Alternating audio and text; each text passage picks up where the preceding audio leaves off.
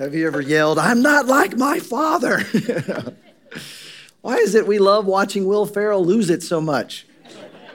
I think if there was an Academy Award given out for being triggered, he would absolutely win every single year. You know, I grew up uh, with a father who was an air traffic controller, which is one of the most stressful jobs on the planet.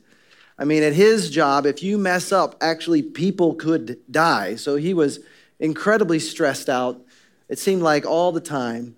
But it was a perfect job for him. He was sitting alone in the dark telling people what to do. It was just exactly what his personality longs for. But in spite of the stress of growing up in that home, we had some amazing moments as well. But one of my favorites, uh, my favorite memories with my dad was watching movies with him. And there were always movies when people's lives were falling apart that he just would love. I mean, he just laughed and laughed when Tom Hanks was in the money pit or when Steve Martin was freaking out in planes, trains, and automobiles. He would laugh until he cried. It's one of my favorite memories. And I think it's because there's something that resonates. We can see ourselves in that freaking out. And, and the problem, though, is it's funny in film, it is not funny in our homes. And oftentimes, we actually end up hurting the people we love the most when we get impatient and we say things or we do things that trigger each other. And we rob the life God intended from those we're closest to. Until we own up to our own negative emotional reactions, we cannot heal and grow. And so that's what we're talking about in this series. All of us have triggers. And my poor wife and I, uh, we came from such different families, and she's, you know, my poor wife has had to deal with me all these years. And, and sometimes we trigger each other. I remember when she was pregnant, she started having these very unusual cravings. Any of you experienced that before? For her, it was Tacos Mexico. We had to go to Tacos Mexico every night for two weeks to get carnitas. The body can only take so much carnitas. But there we were every night going to East LA when we lived in Los Angeles for Tacos Mexico. Then one night she decided she needed to have a Whopper from Burger King. Now, I don't care for Burger King any more than any other place, and there wasn't anyone near us, so I just suggested calmly, kindly, what about McDonald's? She said, No, you don't understand. I need a Whopper from Burger King. It's like, Well, there's Jack in the Box on the way home. I want a Whopper from Burger King. I said, Well, sweetheart, look, In N Out is right by our house. It's so much better, the best hamburger on the planet.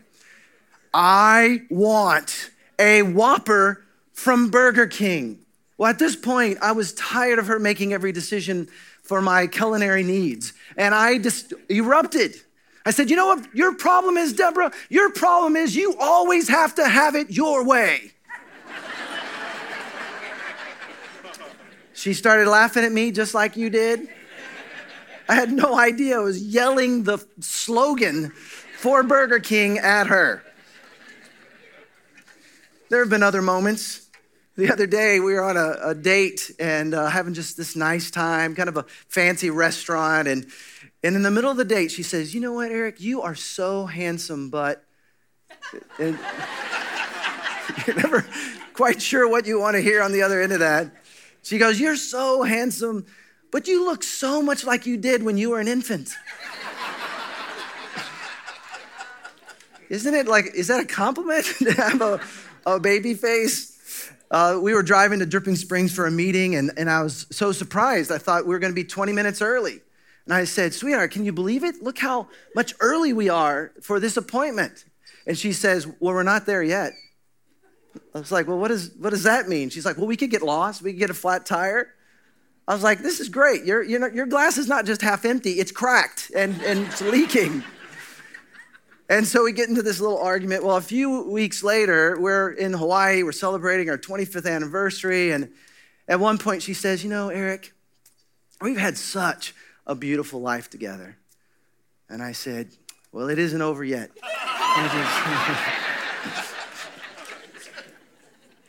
There was this one time we got in this big fight, and I mean, it probably lasted two days. And I, at this point, had just given up and I was not talking. And we were trying to act like things were okay. We had, you know, at the time the kids were little. So Deb decided to go to the zoo. So just in silence, we drive to the zoo. I should say, we were silent. The Disney tunes were going for the kids in the minivan. But we get to the zoo, and I'm just fed up. I've been giving her the silent treatment, and she seems to like it. That's not the response you want. And so I decide I'm just going to stay here by the stroller and see if she even notices I'm here. And she doesn't. And so she takes the kids deeper and deeper into the herpetarium with all the snakes. And so I just sat in the stroller. And sure, I looked like an idiot. And people would come around the corner and see a grown man sulking, sitting in a stroller. But I could care less. I was so frustrated and so mad. And then it dawned on me as I sat there for probably about an hour. I was supposed to speak the next day at church on the topic extraordinary contentment.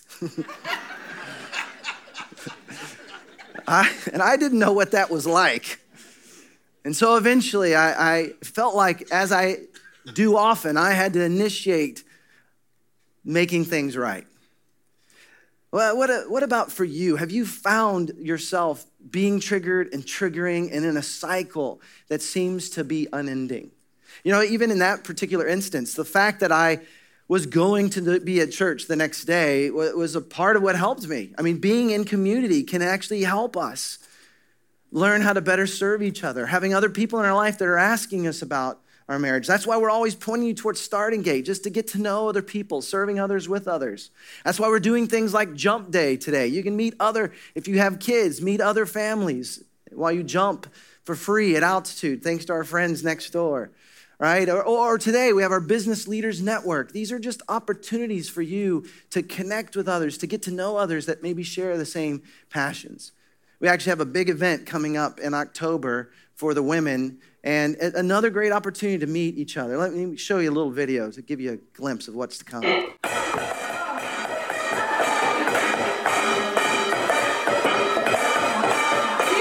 feel like you're not enough? Well, neither do we. So join us for the Women's Enough Conference. October 4th and 5th. So that's coming up in October and the kids will not be leading the worship that day. But let me just say, God designed us to live in healthy community and to have healthy relationships. But there is a darkness in our world. In this broken world, there is evil that's actually trying to keep that from happening. Jesus said it this way in John 10 The thief comes only to steal and kill and destroy. But I have come that they may have life and have it to the full. See, the thief is the evil in this world that's manipulating wounded people to react and to wound others. He helps whisper lies into our minds associated with those wounds so that we can live out of these wounded lies. Unless we turn to the one who created us. We return to the one who loves us, who wants to give us life, who wants to bring healing. And so last week, John Burke walked us through how a trigger is an intense emotional reaction.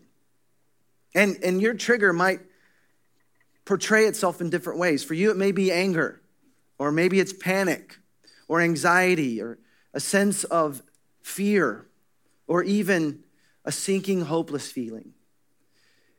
And it's caused by the trigger, this emotional memory is connected to something from the past and it's tied to either a lie or some sort of half truth. It could even be connected to some suppressed memory. And we talked about last week how our primitive brain, our limbic system, is where emotional memories are stored. And what happens, a, trigger can actually connect back to that painful emotional memory. Could be from a past divorce or betrayal or a painful season in life.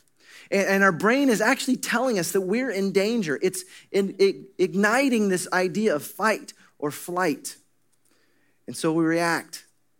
In essence, it's an overreaction to the present due to the pain of the past. You and I, we don't want to be prey to our automatic responses, but we also don't want them to go away because they protect us. What we want is to react in a healthy way to have less and less severe reactions. And so, if you missed the message, as always, we post the notes and the video or the audio at our Gateway South Facebook group page, at my website, or on the Gateway Austin app, just to stay up if you ever have to miss. But we looked at how the limbic brain and the amygdala, amygdala uh, store these emotional memories. And, and, but here's the catch it moves 50 times faster than actually the rational part of our brain, the relational part of our brain, the neocortex. And, so what happens is, if your amygdala has unhealed, emotionally charged memories around something that keeps triggering you, it's going to cause a hyperreaction. A sitting in a stroller in a zoo kind of reaction. and if you've experienced this, then what's happening is you know that you're being triggered. And it happens at home, right? Your wife says, You never do what I ask you to do. Well, it triggers this unhealed memory of your dad's angry outburst when you didn't live up to his perfectionist standards. And he'd say, You're never going to amount to anything if you keep this up. And into that wound came a lie You're worthless unless you perform up to a standard. So when your wife says, You never do what I ask you to do, it's connecting to all these emotions, actually connected to some of the most painful moments from your past. And you react as such. And the catch is, you might perform well at work, but at home, you're shut down. You have no other energy to give. And so she's being triggered by your inactivity.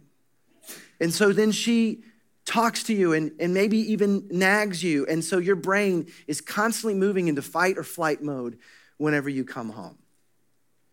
This kind of trigger loop is destructive to our relationships. And so last week, John challenged us to just think about times when you overreact. Try to get to the bottom of what is it that triggers you. Because knowing what are your triggers can help you in the midst of being triggered to push pause, give yourself 20 minutes outside of the argument to allow the hormones to dissipate. Jeremiah tells us you can't heal a wound by saying it's not there. Some of us have triggers that we've never acknowledged, never realized. And so denial keeps that wound festering, that problem persisting. Instead of taking responsibility for our emotional reactions, instead we blame. You caused me to overreact. Or, or we defend. I have every right to overreact, and we argue our case. Or we attack. Well, let me tell you what you do that's even worse. But all of this is not making things better.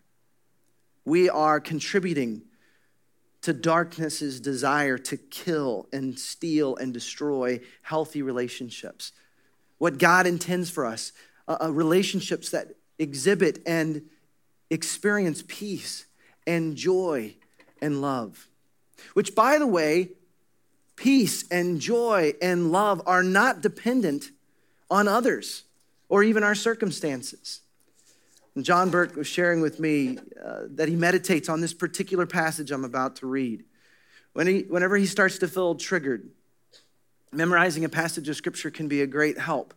Eh, eh, but for him, he just goes to this passage. It's in Habakkuk chapter 3.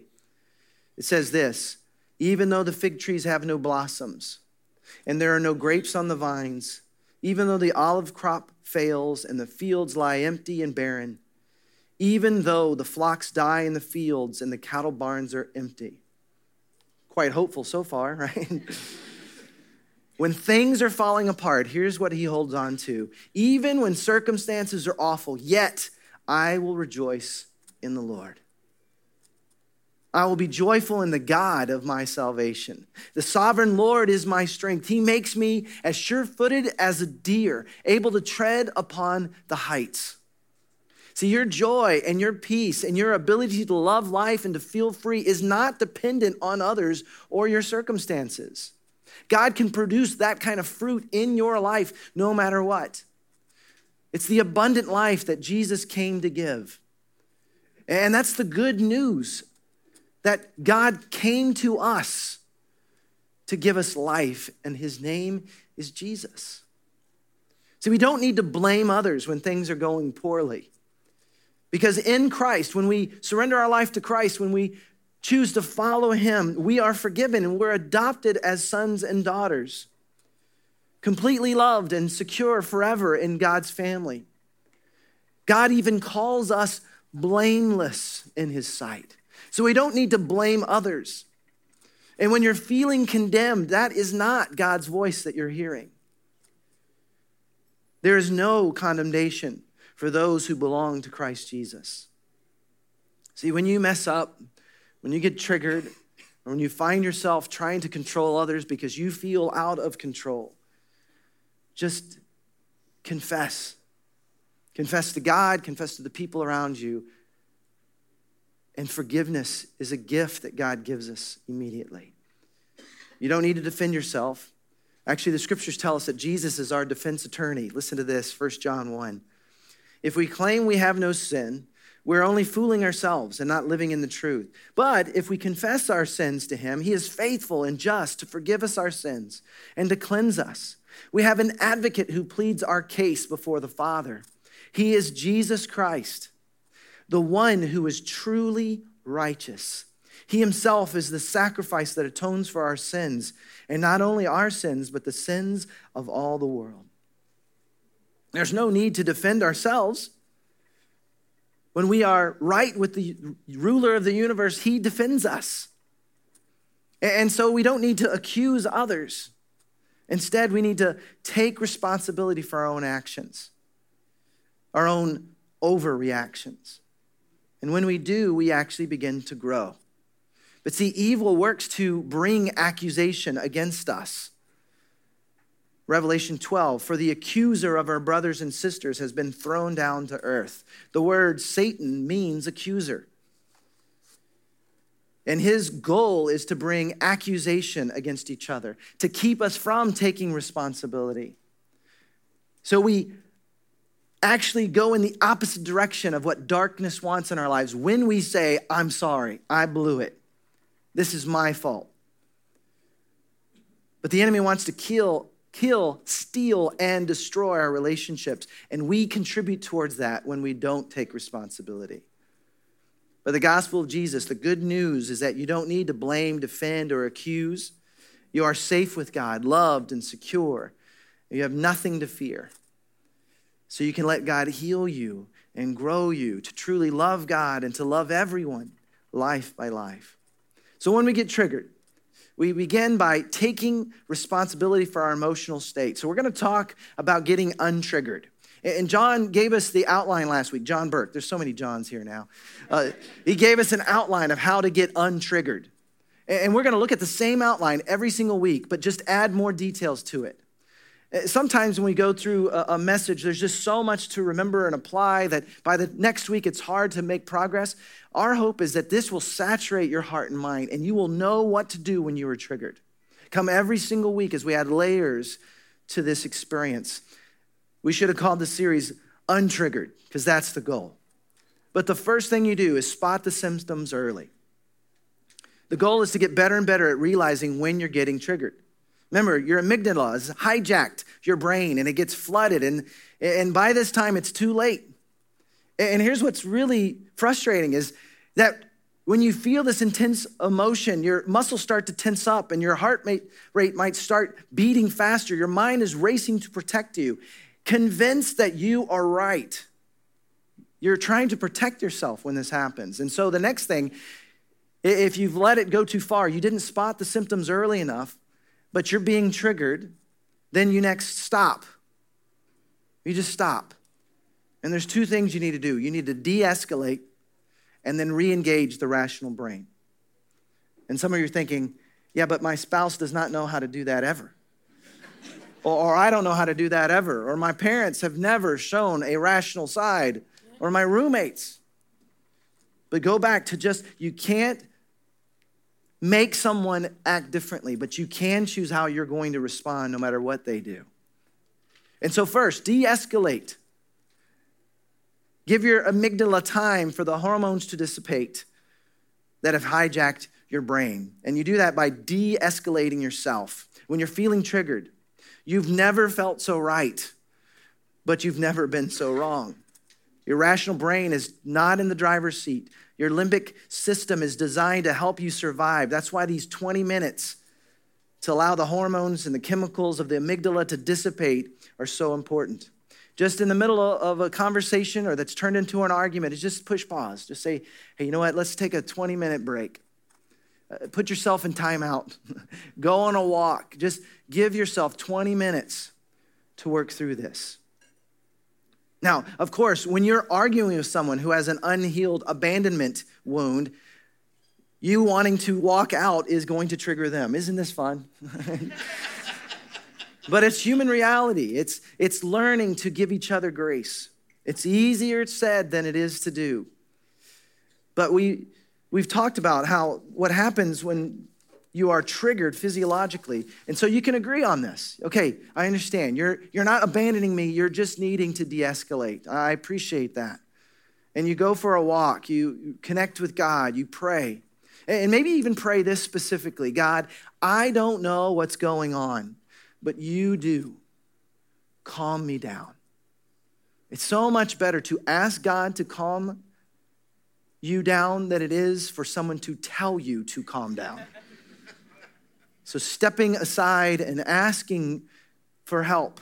Jesus promised this to all his followers. Listen to this in John 14. I'm leaving you with a gift peace of mind and heart. And the peace I give is a gift that the world cannot give. So, don't be troubled or afraid. Then, when you want to re engage your thinking rational brain, ask this question What's going on inside of me? Start asking observational questions. This turns back on your neocortex. What is happening? Why am I doing this? Why is this bothering me? What is this pointing back to? It helps you get past that threat and maybe even get back to that painful memory that's not yet been healed so that then you can de escalate the situation.